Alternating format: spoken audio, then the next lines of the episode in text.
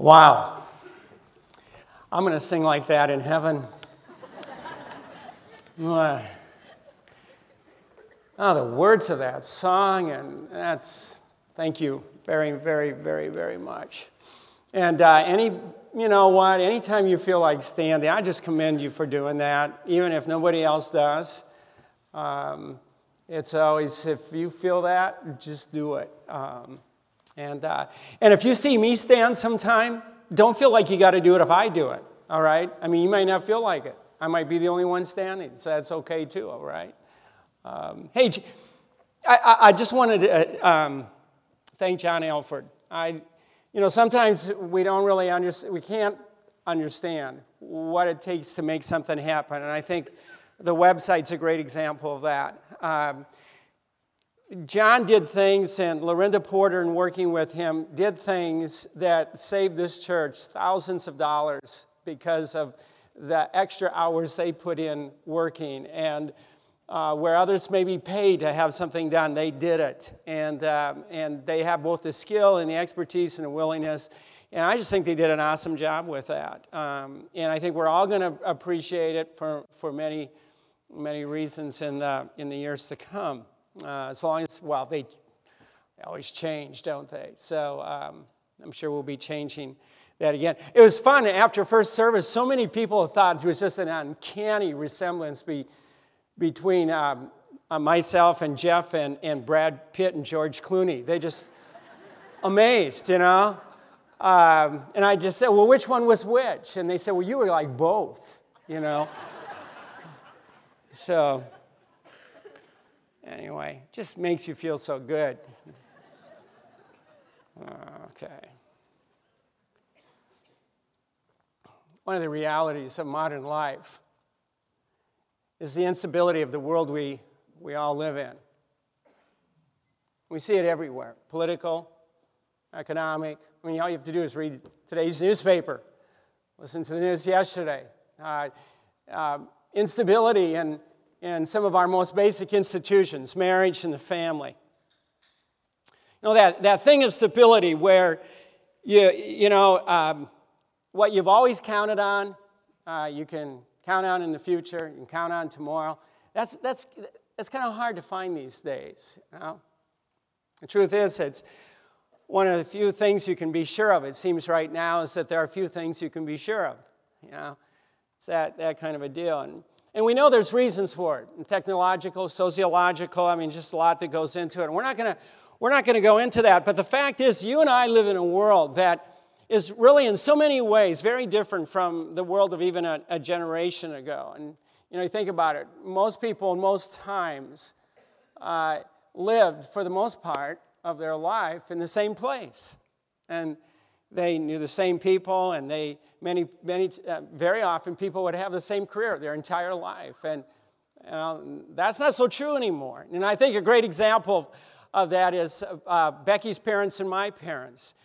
Becky's mom and dad farmed the, the same farm for all 65 years of their married life. And, you know, Becky's dad died last year, and her mom still is uh, off the farm in the winter, but back again as soon as she can uh, in April. And the fun thing about that is that uh, that farm was just one mile from the farm Becky's mom grew up in, and just three miles from the farm her dad grew up in.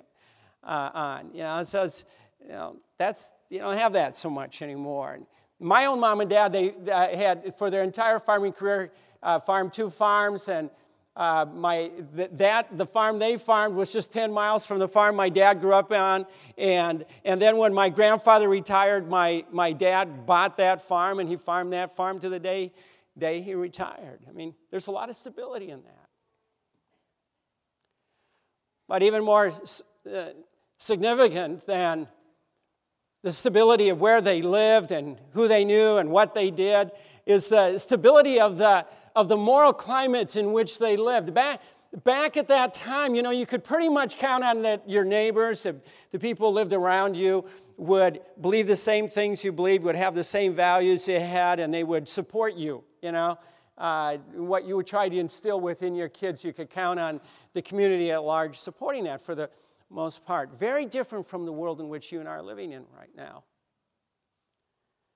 Truth is, we're living in a world where what people believe and the values that they hold dear are in a constant change of, you know, constant flux. It's, and, and, and, and if you think about it, there's so many dimensions to this lack of stability in our, in our world today. And, and we could spend the rest of this time, we could spend all day talking about this, but we're not going to do that. What we're going to do is see how you and I can live with a, with a strong sense of peace in the midst of this world, a rapidly changing and a very unstable world.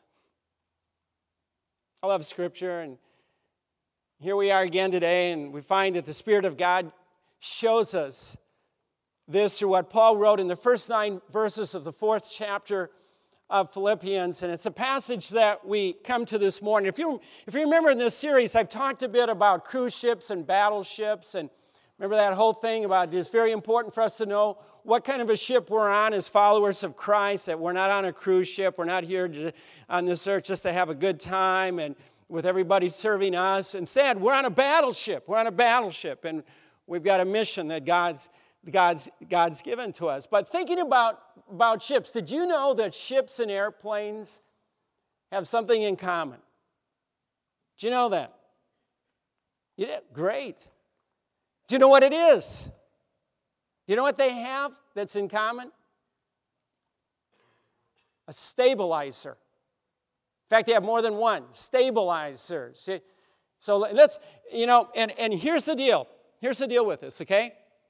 If a vessel of any kind is, is, is going to navigate through, through a, a, very unstable environment, that, that it's absolutely critical for them to be able to have these stabilizers.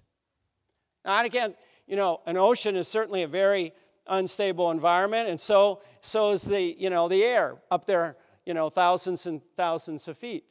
Ships need stabilizers to counteract the turbulence that is inevitable in an ocean, and airplanes need them for the same reason. I mean, have you ever been on a plane where you've been reminded more than once, keep your seatbelt on, and, and if, the, if the plane is going to approach turbulence, the captain will will, you know, forewarn everybody about that so we don't get all freaked out from it, you know.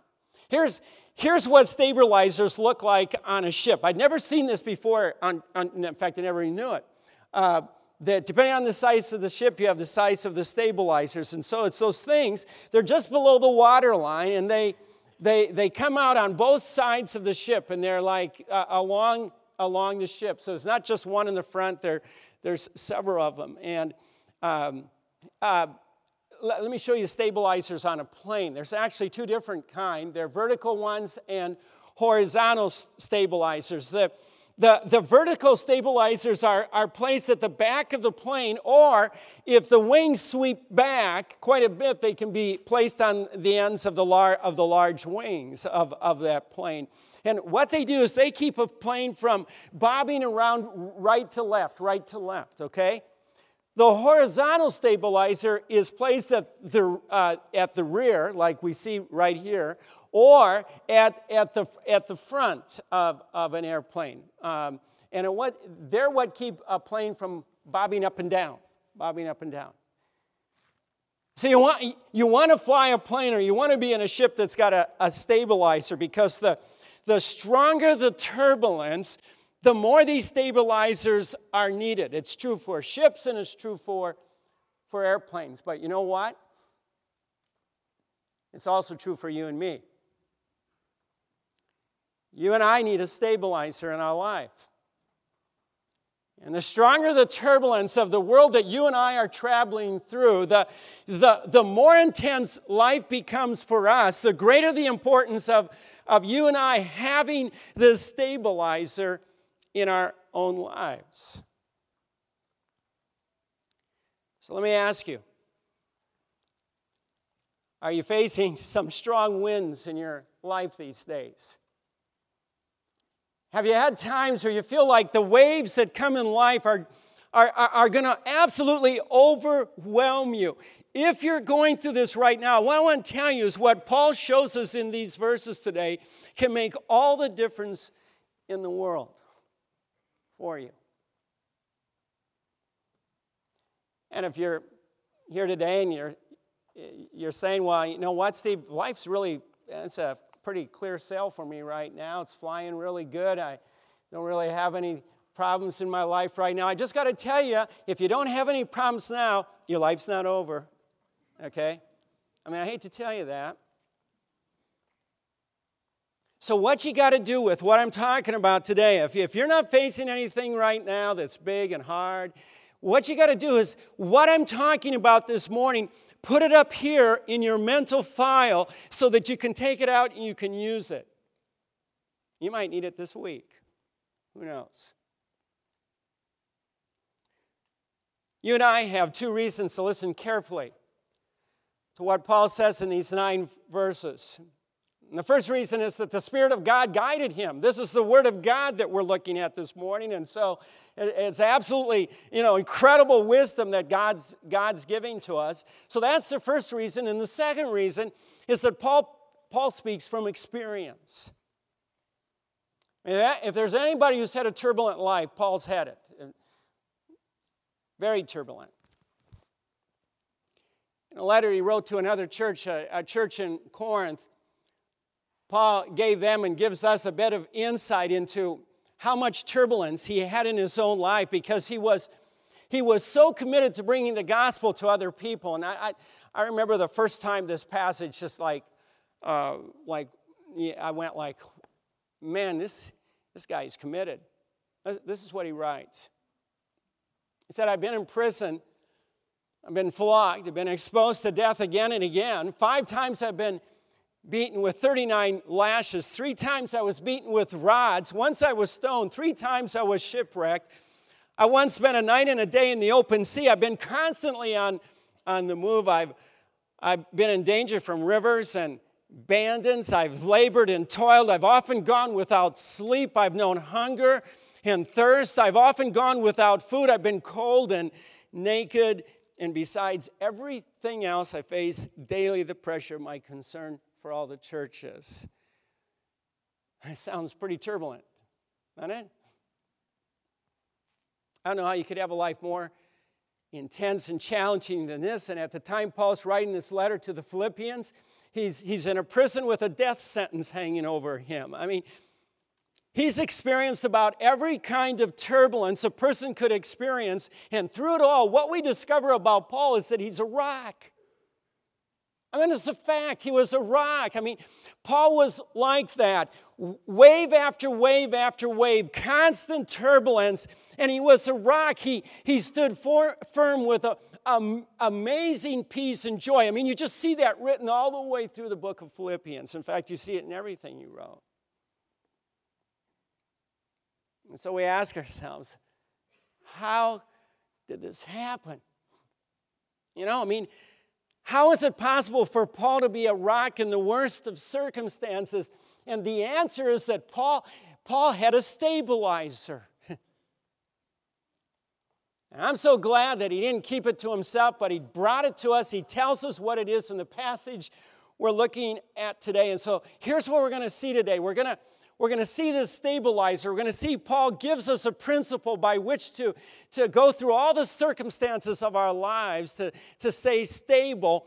And, and then he gives us three disciplines for applying this principle to our lives. Okay?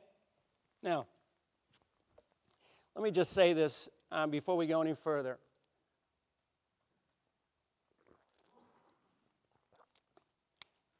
What I discovered in this passage has meant so much to me and, and the truth of it to Becky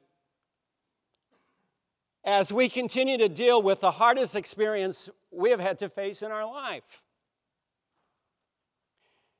Some of you know that our son Greg died five months ago, September 3rd of last year. So we no longer have Greg with us. And Becky and I can tell you from experience that what Paul writes is true.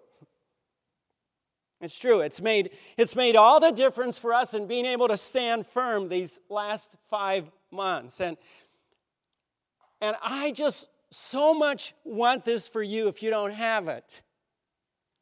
I want you to be able to have the same stabilizer in your life. I, I want you to have it so that you can have that that same peace and that same joy that the Apostle Paul had as he went through so much turbulence and so much hard stuff in his own life. So, that being said, here's the principle, okay? A principle that Paul used to deal with uh, pressure and change and stress and turbulence. Uh, turbulence. Here it is. Use big truth. God's truth, eternal truth in little places, in big places, and everything between. Go to the little and mundane circumstances and always see those things in the context of the whole sweep of eternity and the big issues. Do this with every circumstance in your life, all the way to the biggest, to the most difficult, the most impactful, and challenging, the hardest time, things you go through. You speak truth. Use God's truth, use eternal truth on every circumstance you go through life. Let's see this.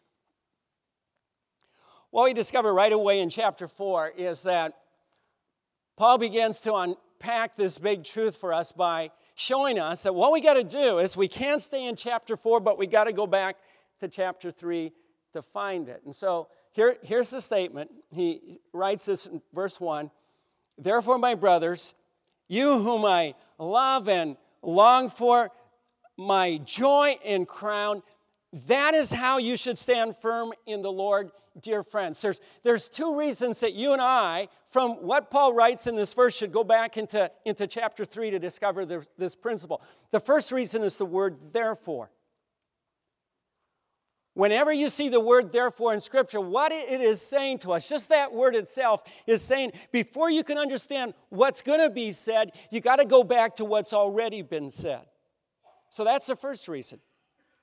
The second reason is what Paul writes in that verse in the second half of it. So let's, let's, let's look at that again. He said, Therefore, my brothers, you whom I love and long for, my joy and crown, that, that is how you should stand firm in the Lord, dear friends. The, the key word there is the word that's under, underlined, the word, word that. The word that. It's, it refers to all of what Paul wrote in chapter 3 what Jeff and I have been talking about for the last two weeks, and what Paul sums up at the end of chapter 3 with this statement in verse 20 and verse 21. And so he, he writes this He said, But our citizenship is in heaven. And we eagerly await a Savior from there, the Lord Jesus Christ, who, who by the power that enables him to bring everything under his control will transform our lowly bodies so that they'll be like his glorious body. wow, Paul, Paul declares that you and I are citizens of heaven. Right now we are. This is something waiting to happen. It's a done deal. In fact, it's such a done deal that it's documented up in heaven. Our names are written down in heaven. Paul, Paul, Paul actually mentions this in, in, in, in, in verse 3 where he, he, he, he names some of the people that he's talking to here specifically. And at the end of, uh, of verse 3, he, he said this whose names are in the book of life, are in the book of life. So right now, your name, my name, if you're a follower of Christ, it's documented up in heaven. We don't need passports to go to heaven. We're citizens of heaven right now. I think that's, I think that's awesome. Anybody else? All right, good. All right, Paul also points to the return of Jesus Christ. And what he tells us is that when Jesus Christ returns, he's going to take these bodies of ours that if we've, if we've died, we're going to be resurrected. If we haven't died, we're just going to be caught up to meet him when he returns. And, and in a, in a you know, uh, shorter than a second of time, which is going to transform our bodies so that they're like his glorious eternal body. And, and again, everybody, this isn't an if, this isn't a maybe. This is something that's really going to happen because Jesus has got the power to make it happen. I, I like that too. How about you? Huh? I mean, that's, yeah. So Paul says this, and then in the next sentence, in verse 1 of chapter 4, he said, That that, that truth is how you stand firm. That's big truth. Big truth. Big truth. God's truth, eternal truth. Us being citizens of heaven, you and me transformed so that these bodies of ours become eternal, glorious bodies, bodies like that of Jesus Christ. It doesn't get bigger than this. And Paul himself lived in a, in a rough world, a tough world, a hard world. He went through a lot of suffering and turbulence in his own life. And he, and he knows the Philippians were going through it. And Paul knows that all of us are going to go through this.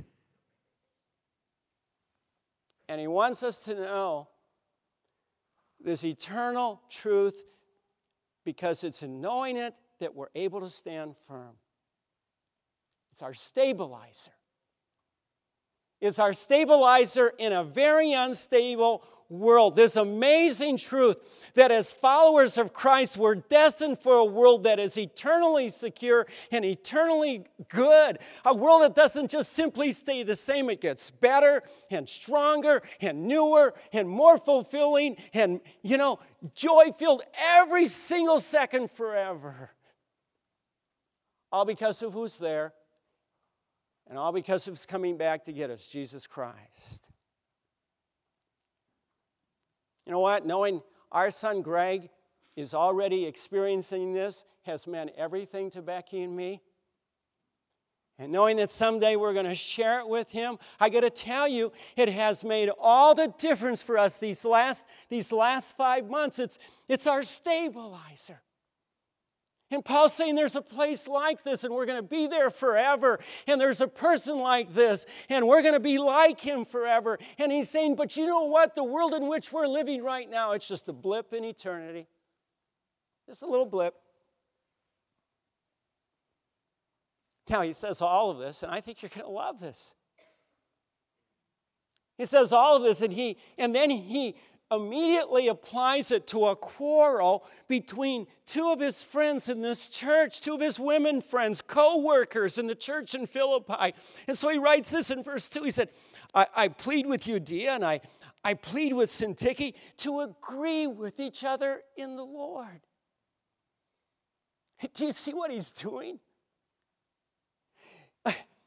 Paul doesn't deal with even the smallest problem, the most mundane situation, without putting it into the context of all of redemptive history. I think this is absolutely powerful, everybody. It's an example of how to apply this principle. That's what Paul's doing to Euodia and Syntyche. He's asking them to remember the big truth and what really matters. He's saying to these women, and remember who you are. You're citizens of heaven and remember where you're going. Remember the glory that, that's yours in eternity. And remember what Jesus Christ has done to make this all possible for you. Remember all of that. He said, and you know what? It'll just, it'll profoundly change how you see the problem you're having with each other and how you deal with it. That's what Paul does to everything. And it's why he's a rock. Every moment in Paul's life is about eternity. Every incident is about God and, and eternity and grace and truth and heaven. And, and, and you might be sitting here and you might be saying to yourself, wow, that's intense. He's bringing out the big gun on these two women. Yeah, he is. But here's the deal it works. It works, everybody. It's the single most powerful and effective stabilizer that you and I could ever have. And so, what is so important for us to do is put this front and center in our lives. The big truth we're citizens of heaven, we're eternal. We're eternal. Paul then gives uh, three disciplines by which to apply this stabilizer in our life. And I think each one of them are extremely important, and it seems like they build on each other. The first one is the discipline of evenness of temper. The second one is the discipline of prayer. And the third one is the discipline of thought. So, first of all, the discipline of evenness of temper where you center your circumstances in Jesus Christ. And so Paul writes this in verse 4 and verse 5. He said, Rejoice in the Lord always. I will say it again Rejoice. Let your gentleness be evident to all. The Lord is near. The Lord's near.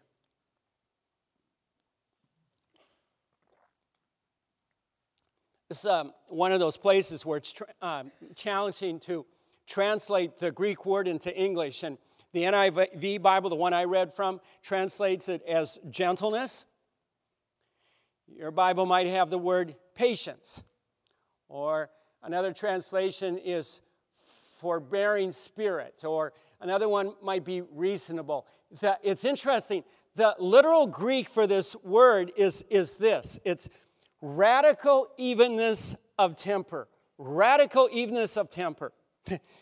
And Paul, Paul used this word to show the people involved in this conflict how they should respond to one another. They're to show a radical, a God inspired, off the charts, awesome evenness of temper toward each other. And the reason they're to do this is because they know more important than things going their way is how they honor Jesus Christ by how they deal with it, their conflict.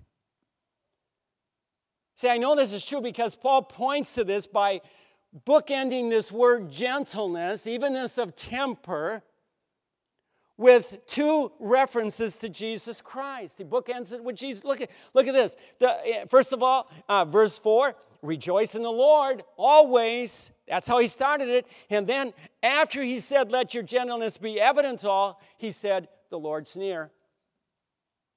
The Lord's near. It's, it's so profound, okay? If you take this same word, gentleness, evenness of temper, and you put it up against the hard times in your life, those times when bad things are happening to you and you respond with an evenness of temper, I got to tell you, everybody, it will strengthen you and it will help you and it'll help everybody else around you. And it's, it's not that we deny our disappointment and our sadness. No, no. I mean, I know that from experience. Dumbest thing Becky and I could ever do is deny that we're disappointed. I mean, that's not even a that word doesn't even come close to what we feel or that we're sad. But we also don't react in a way that's destructive. Destructive to ourselves and destructive to others. We understand what Paul is saying. It's so important that we have an evenness of temper. And you know what? It, it's not that God can't handle our anger because God can. And, and you go through that anger. Why I tell you, you do. It's just that we don't let our anger take control. Where we become bitter toward God and bitter toward life. And again, the reason we do this is because we know more important than anything else is that we are honoring our Lord Jesus Christ in the midst of it all. So let me ask you. Let me ask you, are you are you living with this radical evenness of temper? We're honoring Jesus Christ. I mean, in every circumstance in your life, having this gentleness, this reasonableness, this patience, this radical evenness of temper, are you having it in every circumstance of your life? Because Jesus Christ, honoring Jesus Christ, is more important to you than anything. That's the first discipline. The second discipline is the discipline of prayer where you receive circumstances through the wisdom of God. Paul, Paul writes in verse 6 and verse 7, two of the most familiar verses in the Bible. He said, Don't be anxious about anything, but in everything by prayer and petition with thanksgiving. Present your request to God, and, and the God of peace, which transcends all understanding, will guard your hearts and your minds in Christ Jesus. Wonderful statement. But the, what we can't miss here, everybody, is that the, the, the thing here is that Paul doesn't just simply say pray. He doesn't just say pray. He says that you and I, are, he's, he's, he's directing us to pray a, a particular kind of prayer. He says to pray with thanks. With thanks.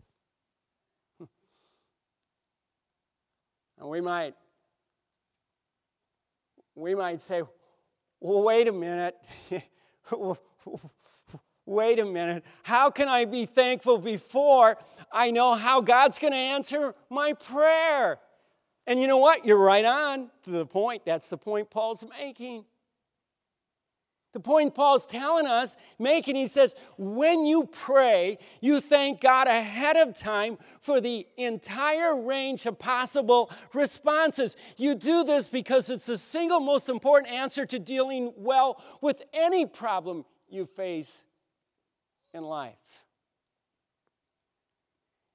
You envision all the possible things that could happen and you thank God for all of them ahead of time, trusting in the loving wisdom of God.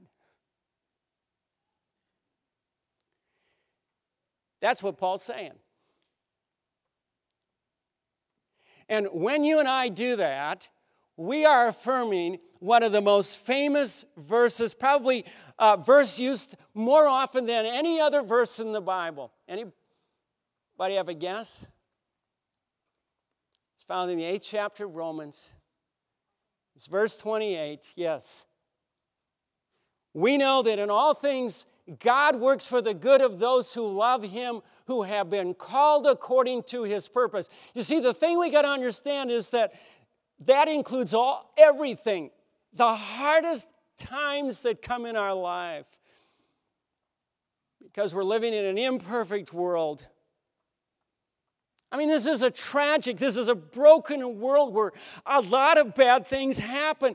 But in the midst of this, what God is telling us is, is this wonderful truth about God that God takes even the bad stuff, the hard stuff, and God uses it for our good. The best good of all being that you and I, well, it's right in the next verse, verse 29 in Romans. Romans 8, you got verse 28, and then you got verse 29, and it's this. It says, for those God foreknew, he also predestined to be conformed to the likeness of his Son, that he might be the firstborn among many brothers. It doesn't get any better. Doesn't get any better than being like Jesus Christ. And there's nothing about this that doesn't make sense. It's perfectly coherent. If there's a God, and we got every reason to believe there's a God, it just figures that you and I are not going to know everything.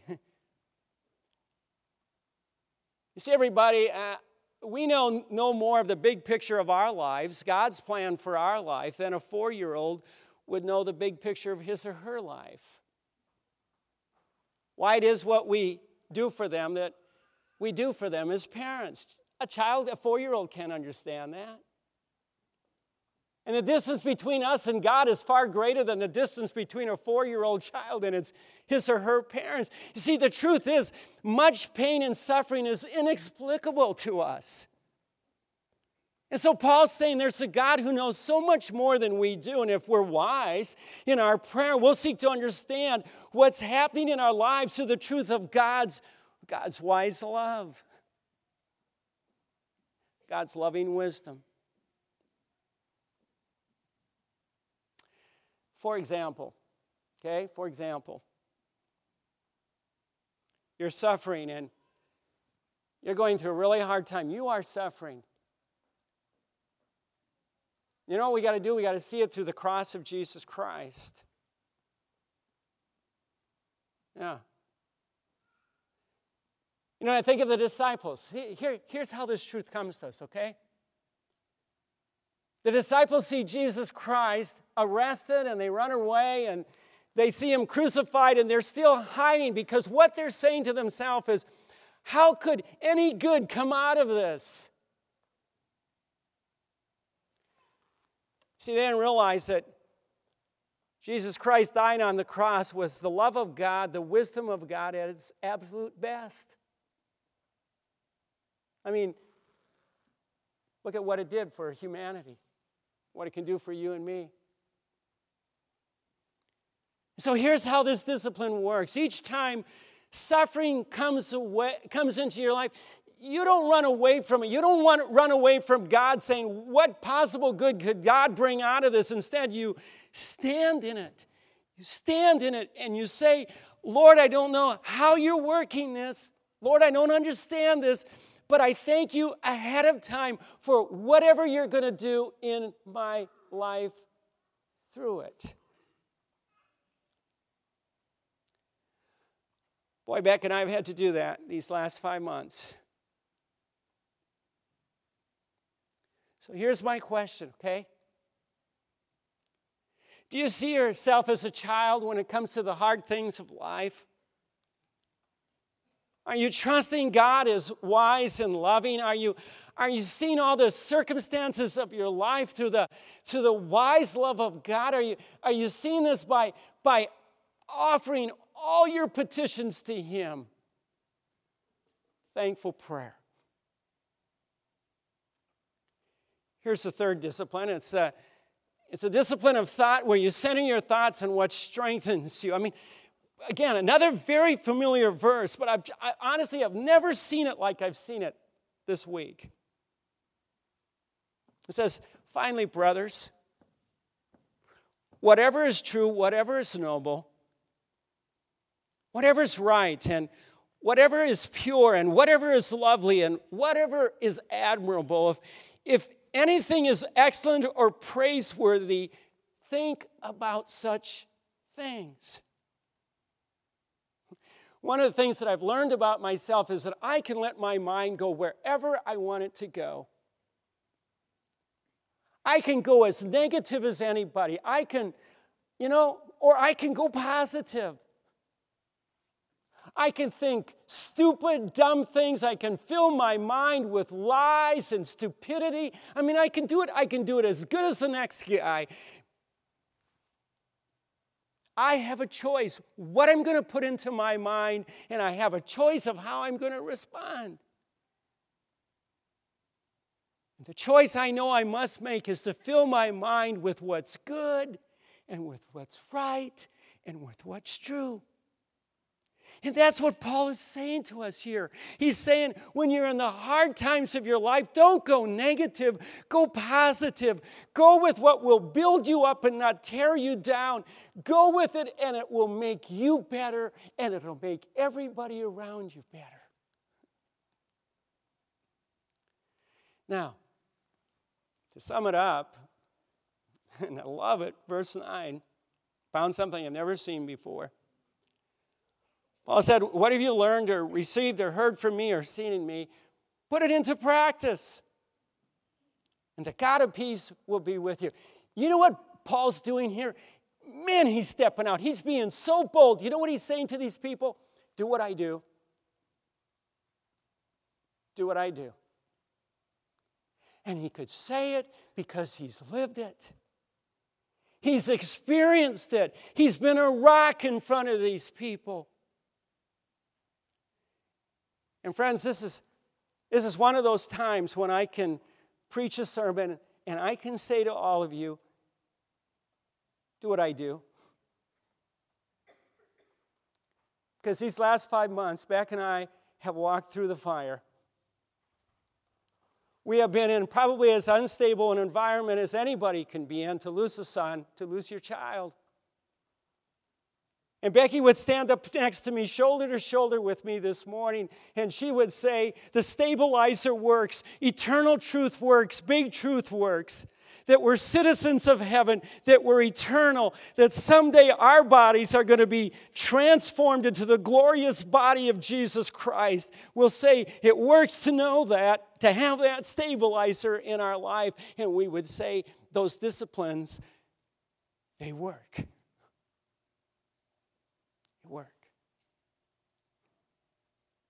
Boy, if you've come here this morning and, and you don't have the stabilizer, I sure want you to have him.